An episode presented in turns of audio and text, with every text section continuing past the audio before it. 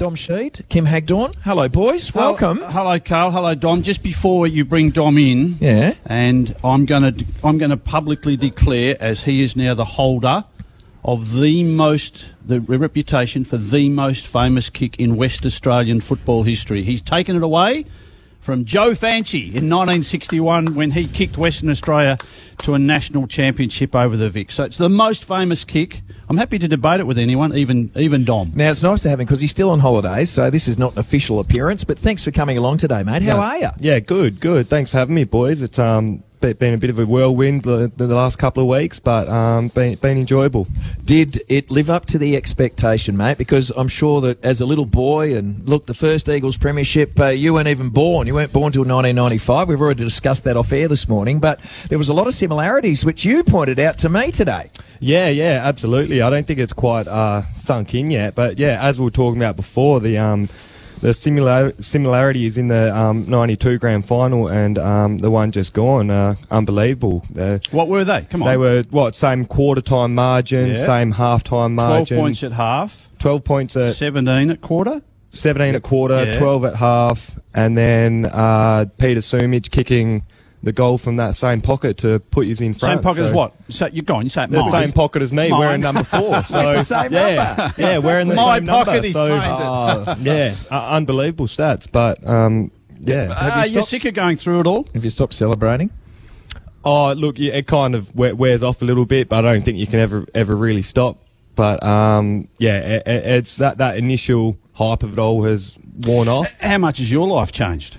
Oh yeah, heaps, heaps. So get, get, getting um, getting plenty of love. So um, that that's good. But uh, the boy, the boys are enjoying themselves at the moment. We um, we went on footy trip and enjoyed ourselves, and then the boys went um, went, went kind of their own ways How do you prepare to now carry that tag? to carry the tag. Yeah. Well, I I haven't really thought about that to be honest. Um, but uh, we'll see how that that all pans out. But um, I'm sure I'll be fine. Yeah. Um, now, for you, you've got to go back to training. There's one bloke who I caught up with uh, last weekend at the Perth Forward Drive and Adventure Show by the name of Mark LeCras, who's retired. Now, uh, I believe that he's still been pestering a lot of the boys, trying to encourage you to have, still have a couple of quiet ones because he hasn't come down yet.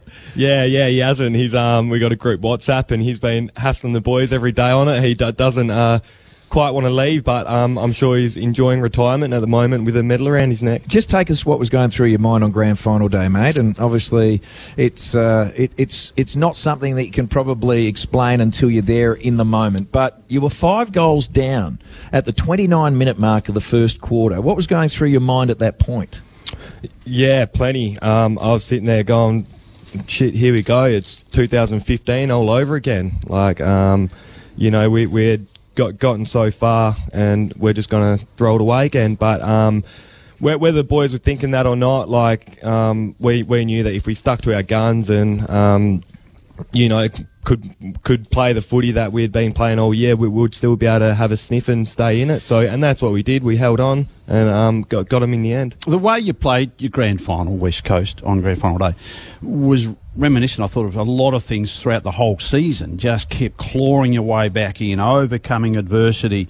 Who who on the day was most responsible for the verbals around the congestion uh, uh, and around the forward line and in the back line to say, just keep doing what we've done all year? Who, who, triggered a lot of that conversation? I think a lot of that was our leaders. So you had um, we got a back line of Schofield, Hurn, McGovern, that- and that, they all stood up on the day and um, when, when we were down. Um, but I think it was across the board. I think the boys all knew um, what we'd been through throughout the year, and um, you know that we, we, we could push through that, um, being five goals down. Can I ask you, and I'm reckon you're going to get asked this a lot, and, and in future years when you're a, a, a, a, Oh. se- a, ho- a highly Oh, like me. paid public speaker at business and, and sports forums and so on, why were you so confident in taking that last kick? Deep in the pocket, you're down by four points, and sorry, down by two points, and you just stopped and said, nah, mine.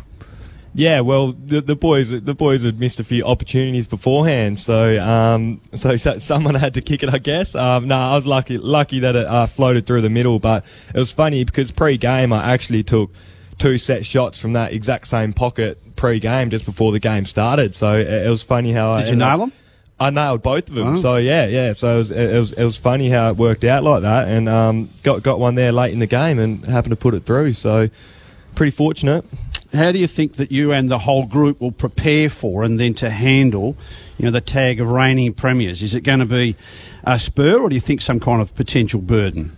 Yeah, I, it'll be an interesting one to see how it pans out. You see, um, pe- people tend to obviously go after the um, the premiers, um, and we're going to get hunted, and um, I think we're going to be prepared for that. We, we haven't covered off on that. The boys are still Mhm, enjoying mhm. their break, obviously, but I'm sure Simo will um, ta take us through all of that, and I think we'll handle it pretty well. But um, we're yet to find out. You averaged 23 disposals through 2017, and uh, and you played 21 games, 218, very similar. But you seemed a more assured sort of a player, particularly when you went back into the side, and maybe not have been a guarantee first 22 had Andrew Gaff not been suspended. I say that respectfully, but uh, similar numbers. But you just seemed a more assured player, certainly through September. Are you improving as a player, and, and can we still see a lot more out of Dom Sheed? Yeah, I think um, th- this year wasn't uh, wasn't my great my greatest year. I think I've still got a, a- a lot of work to do, but um, yeah, I, I think next year I can. Um, Take my game to the next level again. So, um, having another good pre-season and another year in the system, and having played um, deep finals um, a couple of times now, I think that'll hold me in good stead going forward. Do you know how good you were on grand final day? Like, have you actually watched it back?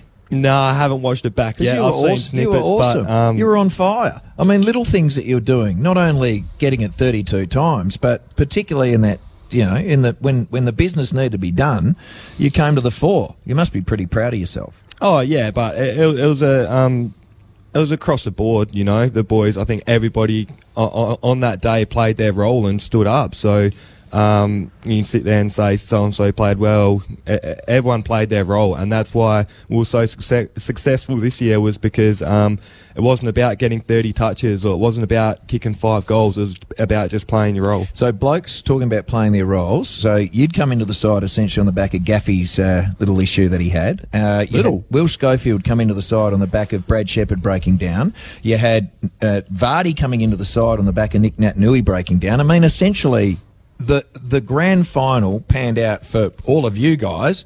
I mean, how good was Will Schofield? I mean, his his performance early when he was exposed one on one close to goal was outstanding. Yeah, he, he's he's unbelievable. You know what you're going to get from Scully week in week out, and you know same goes with um, with Vards. It's um, he, he he played some phenomenal footy late in the year. Like kicked a goal at the start of the last quarter, which really steadied steadied the ship. So, um, but yeah, you definitely feel for the blokes who you know are in the best 22 and aren't out there on the day. But it's a next man up type mentality, and um, I'm sure you hear it all the time. But um, it just goes to show the depth of our squad to be able to ha- have some injuries or suspensions, and um, players are going to come in and play well.